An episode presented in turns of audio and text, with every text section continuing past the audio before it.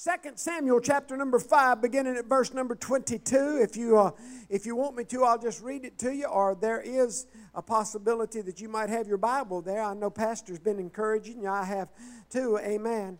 What a beautiful sight it is to see Bibles and to see little kids praying and spontaneously uh, the saints of God gather around because uh, uh, sheep begat sheep. And if you got a desire to see people pray through, when somebody comes to the altar, whether you're, they're your friend or your loved one or not, you'll help them pray through.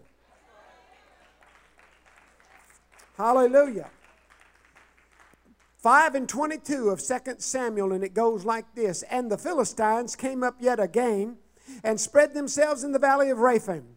And when David inquired of the Lord, he said, Thou shalt not go up, but fetch a compass behind them. That means go around, go around them and come up from the backside, and come upon them over against the mulberry trees. And let it be, everybody said, Let it be when thou hearest the sound of a going in the tops of the mulberry trees, that then thou shalt bestir thyself.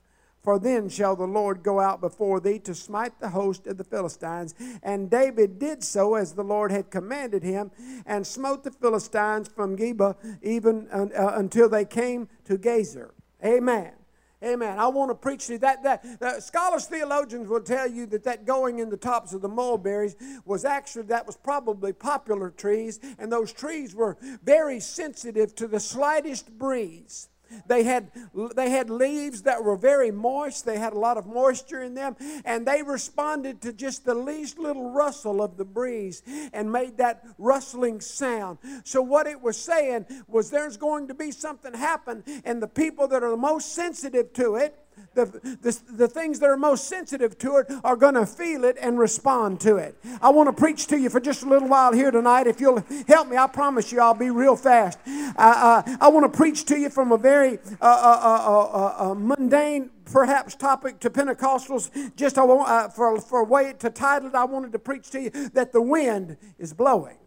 The wind is blowing. Amen. We had so many songs we could sing about wind, and I just told them sing that one about the breakthrough. I greet you tonight in Jesus' name. Clap your hands unto the Lord and shout. If you're going to help me, go ahead and do that for about 10, 15 more seconds.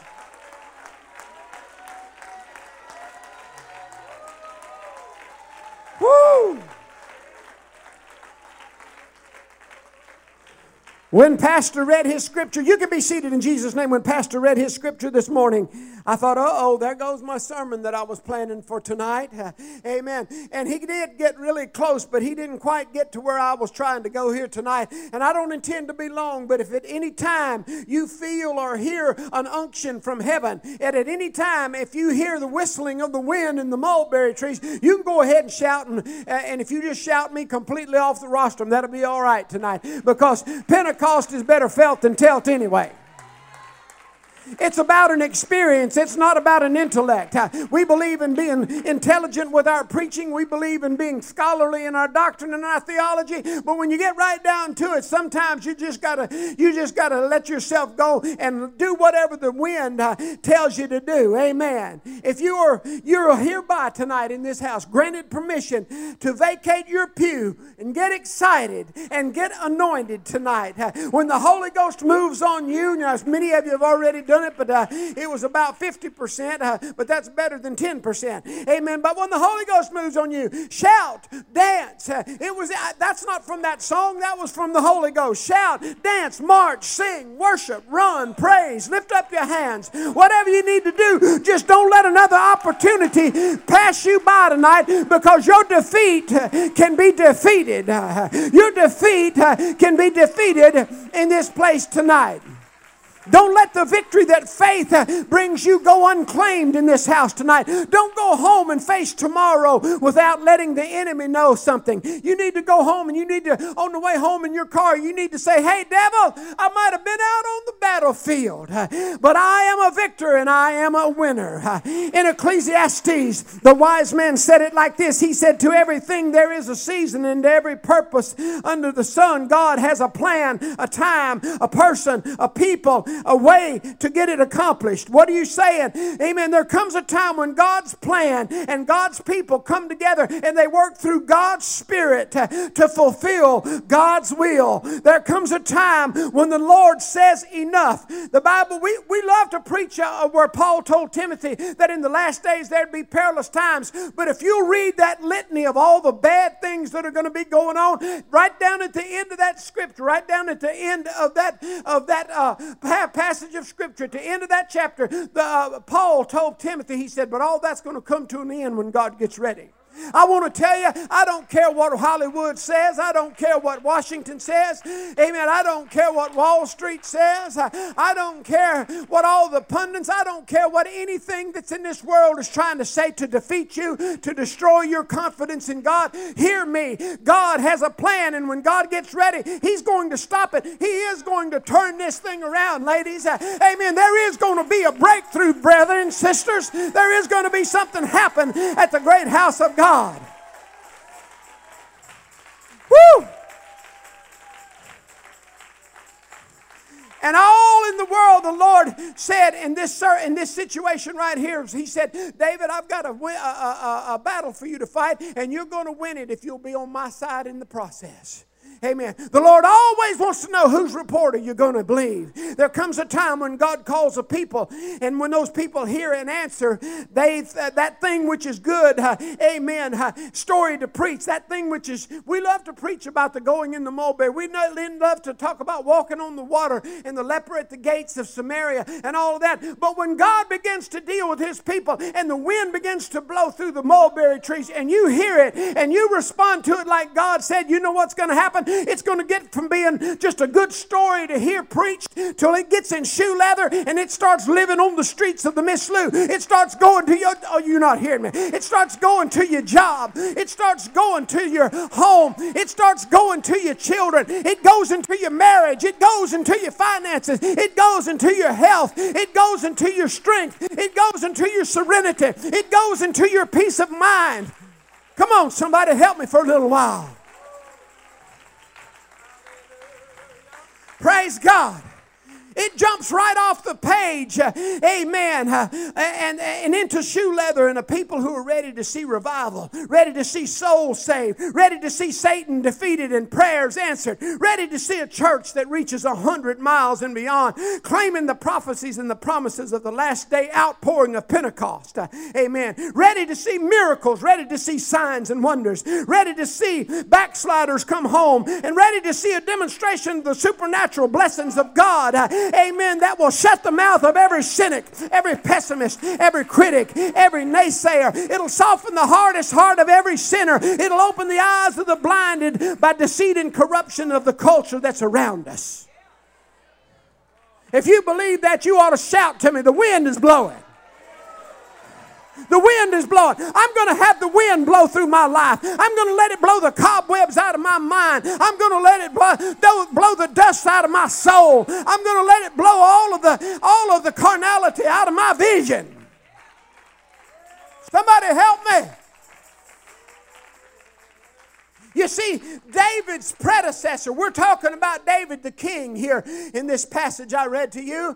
David had a predecessor who had lost the presence of God because he had lifted himself up. Saul was his name, and Saul uh, uh, thought that he was able to do it in the strength of his own self. He got lifted up. The Bible says he was head and shoulders above all of Israel. He got to the place where he didn't need the Ark of the Covenant. He didn't need a man of God. He didn't need a priest to give him direction. He didn't need the Spirit of God to send him understanding. Amen. But what the enemy didn't consider was that Saul was gone. Hear me. What the enemy didn't realize that day was Saul was gone and David had regained what Saul had lost. It was no longer an army trying to operate under the strength of their own abilities, but it was an army unctioned and ordained and anointed by heaven. The enemy, the Bible says, spread themselves out in the valley of Rephaim. That word Rephaim means the house where the giant lives. Anytime you see your enemy spread out before you and go to taunting you, amen, what he's saying is, My house is stronger than your house. It was the house where the giant lived. If there's anything I know, it's that I know what David knew, and that's that God knows how to deal with giants. Can I get a witness? And from that day forward, the battle site was not called. After David defeated those people that day, get ready. I'm, I'm almost through. I'm to beat y'all to the, uh, to the hamburger tonight. Amen. It was called the Valley of Rephaim. And when David obeyed God, when the wind blew through the mulberry tree, the Bible says God said, Now, David, when it blows through there, it's going to pick you up and it's going to flail you around like a puppet. It's going to move you around, and you're not going to have to do anything. It's just going to be something that's just going to happen, and you'll be dancing like a puppet. No, no, no. That's not what it said. What it said was, David, when you hear that wind blow, he said, Get up and bestir yourself. I don't know. Oh, my goodness, look here. Hairpin services. Been a while.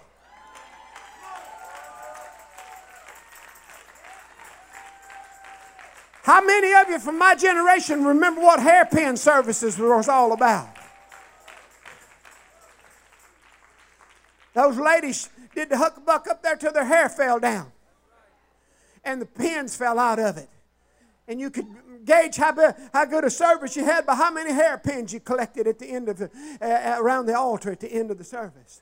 You say, oh, that's crazy. I don't know. I don't know. Uh, it's no crazier than bread raining out of heaven and water flowing out of a rock. And uh, I can just name you all kind of things that's just as crazy as that. But you see, the thing about it is, God had put something together, and He said, David, the, the linchpin of it all is that when I do what I said I was going to do, then I need you to do what I've asked you to do. And I know this is Sunday night and it's COVID and it's Super Bowl season. I, I know the Super Bowl's not tonight, is it? Somebody, so go ahead. Fess up, you know. Boy, I, I long for the day when nobody knows when the Super Bowl is. All, all, of, all of these know nothings up here don't know.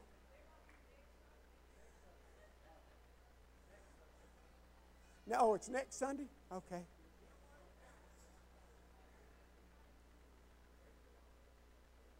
Yeah. Yeah. It don't matter. Here you go. After that day, that battlefield was no longer called the Valley of Rephaim. From that day forward, Israel called that place Baal Perazim.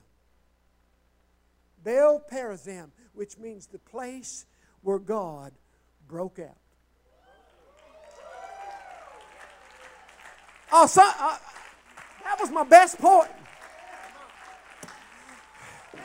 When we do what God has asked us to do in response to what He's promised He would do, then God said, That's the place. Uh, that, that's the reason I wanted to do a, a breakthrough song because God said, If you'll just obey me, if you'll just go ahead and pray, if you'll just go ahead and give, if you'll just go ahead and fast, if you'll just go ahead and be faithful, if you'll go ahead and worship, if you'll go ahead and give yourself to this, He said, I will send a breakout. There's nothing that this Miss Lou needs. There's nothing that Louisiana needs. There's nothing that the United States of America needs like a Pentecostal breakout. Somebody ought to help me for just a few minutes' time. Somebody ought to shout with me. Amen. Here's the best part of all David didn't need a brilliant battle strategy. All he needed was just to listen for the wind. And when he heard that wind go whistling through those branches, oh, God, if you'll just send the winds of Pentecost, we won't be reluctant. We won't be complacent. We won't be lazy. We won't be lethargic. We won't be self serving. We won't be prideful. We won't ignore it. God, if you'll just send the winds of Pentecost, we will stir ourselves.